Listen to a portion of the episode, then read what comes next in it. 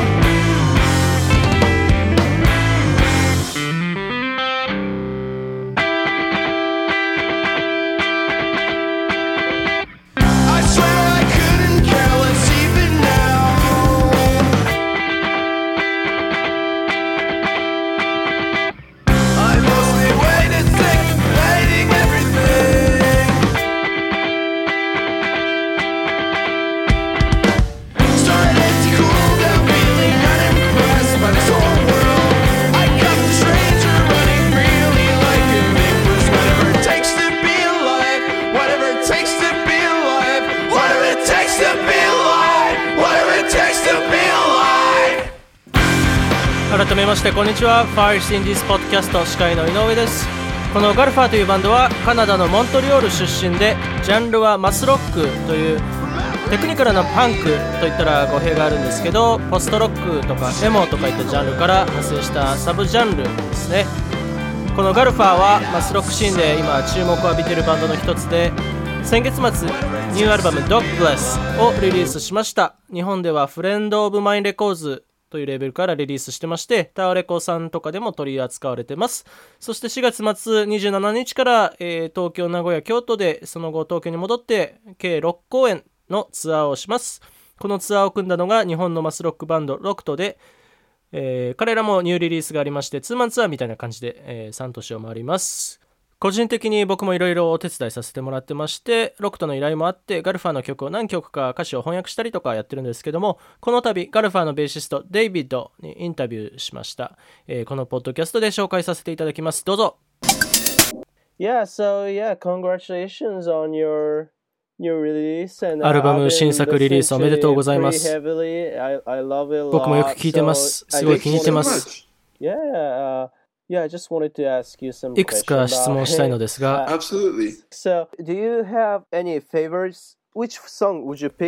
のアルバムの中から1曲お気に入りの曲を選ぶとしてもどれですか？これは難しい質問だね。選ぶとしたら、ベースボールという曲かな。この曲は僕らのサウンドを象徴していると思う。That the recording came out. レコーディングの仕上がりもすごい気に入っている。Written, there are so many different little riffs and little parts and it's always moving. この曲はいろんな駆け回るようなリフから構成されてて、楽しめる曲だし、最終的な仕上がりが気に入ってる。Um, so、だからこの曲を選ぶよ。この曲を書くプロセスはどういうものでしたか、um, それは回答しづらいね。really なぜなら、このバンドで僕はあまりソングライティングをしないから。His name is Vincent. メインボーカルはヴィンセントという名前で。Will come in with the entire song um, already written. 大体彼がいつも曲を書き上げてきて。We just sort of will add our bass lines and our drum parts over it. 僕らがそれにベースラインとドラムを足すという感じでこの曲ができたんだ。彼がすでにまとまったアイディアを持ってきて、僕たちは自分たちのパートを書いて足したんだ。歌詞も彼が書いたんですかそうだよ。なるほど。この曲の歌詞はすごい興味深いですね。この曲の歌詞の翻訳を少しやらせてもらったんですが。抽象的な歌詞もあれば、すごく具体的な日常を表現している歌詞もありますね。そうだね。彼はユニークなソングライターだ。彼の第一言語はフランス語で。Writing in his second language. だから彼は第二言語で歌詞を書いてるんだ I。think that creates more of more of like a fantastic, a surreal それもあ songwriting って where ファンタスティックでシュールなソングライティングスタイルで、maybe not quite 彼 literal の and 書く歌 it's 詞 more は文章 poetic 的ではなくてもっと詩のようで、words are maybe not the first intuitive choice of a 言葉のチョイ native スは英語ネイテ speaker, ィブからするとちょっと変わってるかもしれないけどね。彼にとっては第二言語だから言葉がごちゃ混ぜになったり間違いを犯すことあるけどそれが逆にユニークで死のようになるんだ。彼は歌を書くことに対して面白いアプローチができる人だよ。それはすごく興味深いですね。そう来るとは思わなかったです。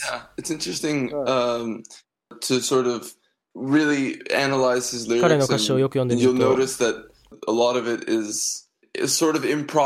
少し変わった英語だったりするんで。も歌詞としては秀逸だと思う。それはとてもユニークですね。個人的に僕はモントリオールに行ったことはありませんが、トロントなら一回行ったことがあります。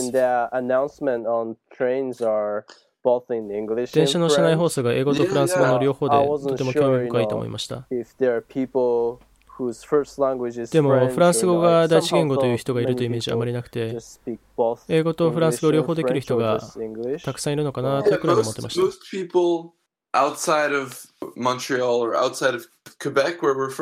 モントリオールまたはケベック州以外では英語だけが話されるでも僕らの州のケベック州ではフランス語が大体話されるんだ。バンドメンバーのうち2人はフランス語が第一言語僕ともう一人のメンバーは英語が第一言語だ、モントリオールで主にフランス語が使われるよ。じゃあ、デビットさん、フランス語話さるんですかそうだよ、フランス語話すよ。英語僕の第一言語だけど、学校では英語と同じだけフランス語を教えられてきたんだ。でも特に2011年からこのバンドを始めてからは他のメンバーからすごいたくさんフランス語を学んだ以前はこのバンドは3人だけでギターベースドラムだけだったねドラマとヴィンセントはフランス系で自然とフランス語を使わざるを得なかった。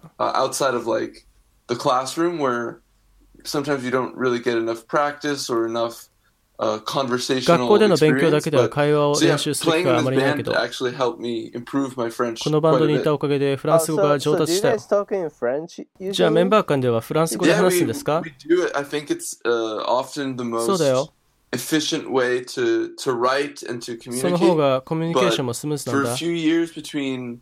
2014 and 2016, でも2014年から2016年まで、アメリカのニュージャージー州出身のスティーブンというメンバーがいたんだけど、彼にとっては全く理解できない言葉で僕ら喋ってて、フラストレーションになることもあったと思うから、いろいろ大変だったと思う。でもその後彼の代わりに入った新しいギタリストはモントリオール出身で、彼はフランス語を話せるんだ。だ。からこのところはフランス語で大体コミュニケーションを取 and ってる。時々英語でワンフレーズ話し.てからフランス語に切り替えるみたいな、フランス語と英語をミックスするようなこともするんだ。それではここでガルファのニューアルバム「ドッグブレス」からもう一曲デイビッドのお気に入りの曲を紹介します。ベースボール。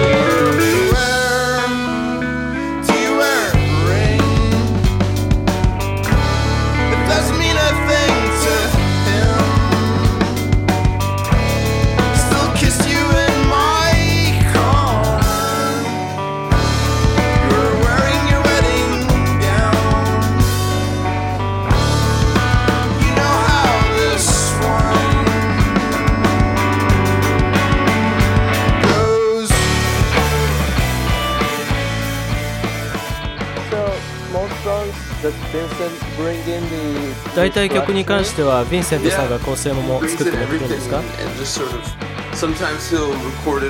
そうだね彼がほとんどのアイデアを持ってくるね。ちょっとしたデモを録音して送ってくることもあれば僕らのリハーサルスタジオで弾いてみせることもある。でも新しいギタリストのジョイは「 Baby Shoe」という曲を書いたんだ。今取り組んでいる新しい曲のアイデアも彼が書いてきたものが多いんだ。だから、ヴィンセントだけがソングライターというわけじゃないんだ。それと、さっき話してた前のギタリストのスティーブンだけど、彼も前作のアルバムで少し曲を書いたよ。僕もベーシストとして少し作曲に貢献してるよ。タッピングのリフが多いから、そもそも曲のアイディアにコード進行が全然感じられないことがある。日本のリードギターが鳴ってるようなコースだからね。だから僕が書くベースラインは、曲のコースあるいはコード進行に光を下ろすような役割があるんだ。でも基本的にはヴィンセントのアイディアをベースにしてる。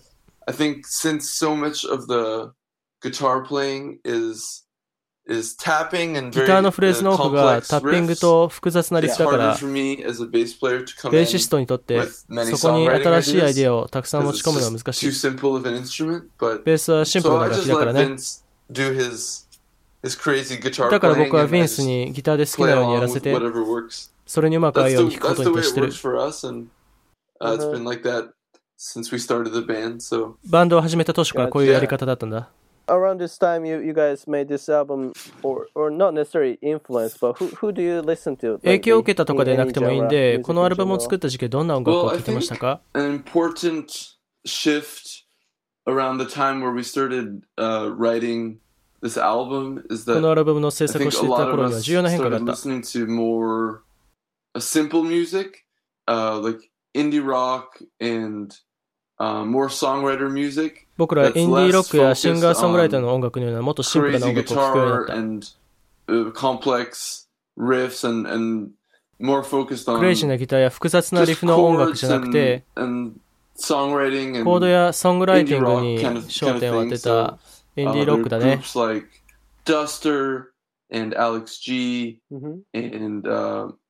例えば Spencer ダスター、 Radcliffe. アレックス G、 Uh, and I think a lot of ソング people ライ like ターの this スペンサー・ラドクリフと kind か of だよ made。us um, just just more influenced by by songwriting instead of just crazy guitar lines. And I think 僕らはクレイジーなギターの代わりにソングライティングそのものに影響され the たんだ。 influence of math rock with the influence of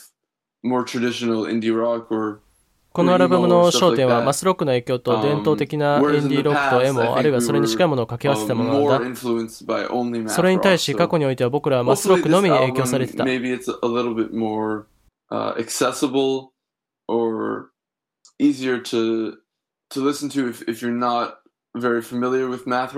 らこのアルバムはマスロックにあまり馴染みのない人たちにとってとっつきやすく聞きやすいものであればいいと思う。これでマスロックというジャンルに新たなリスナーが増えるかもしれない。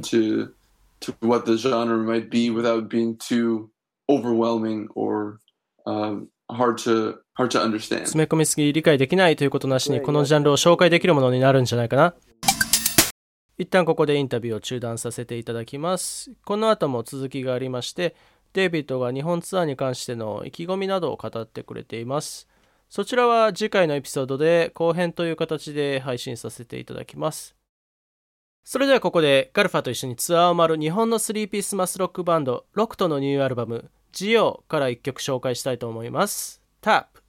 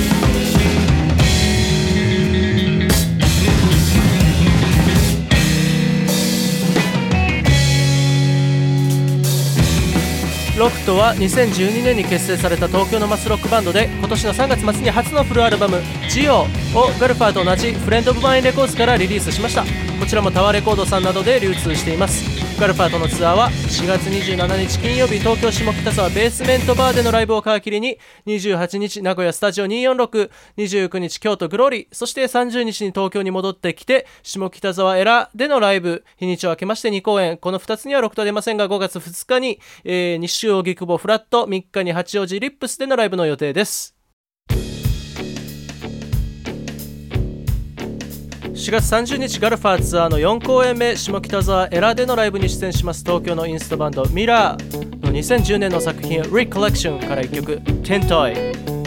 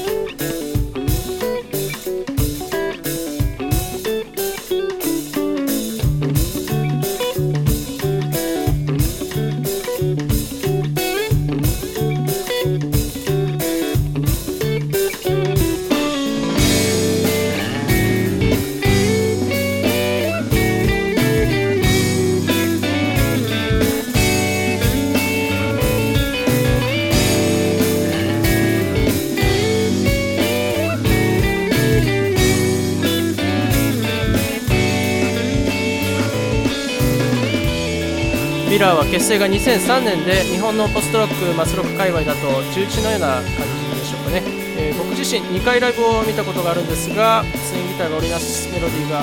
えー生だとやっぱりすごく心に響きました、えーミラーは4月30日に下北沢エラでロックとガルファー、ソー、A Picture of Her とともに出演します。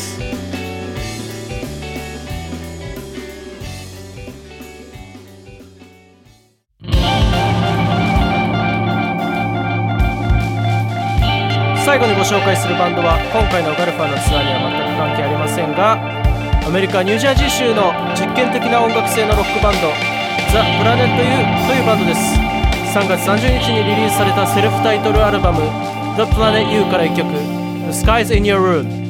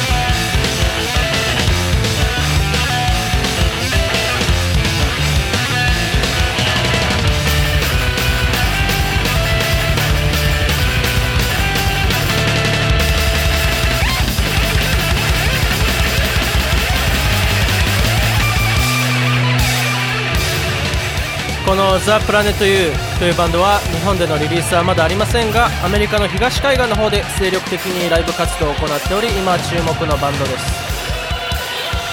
First in this podcast episode 1ご清聴いただきありがとうございました。次回はガルファーとのインタビューの続編をお送りしたいと思います。ごきげんようさようなら。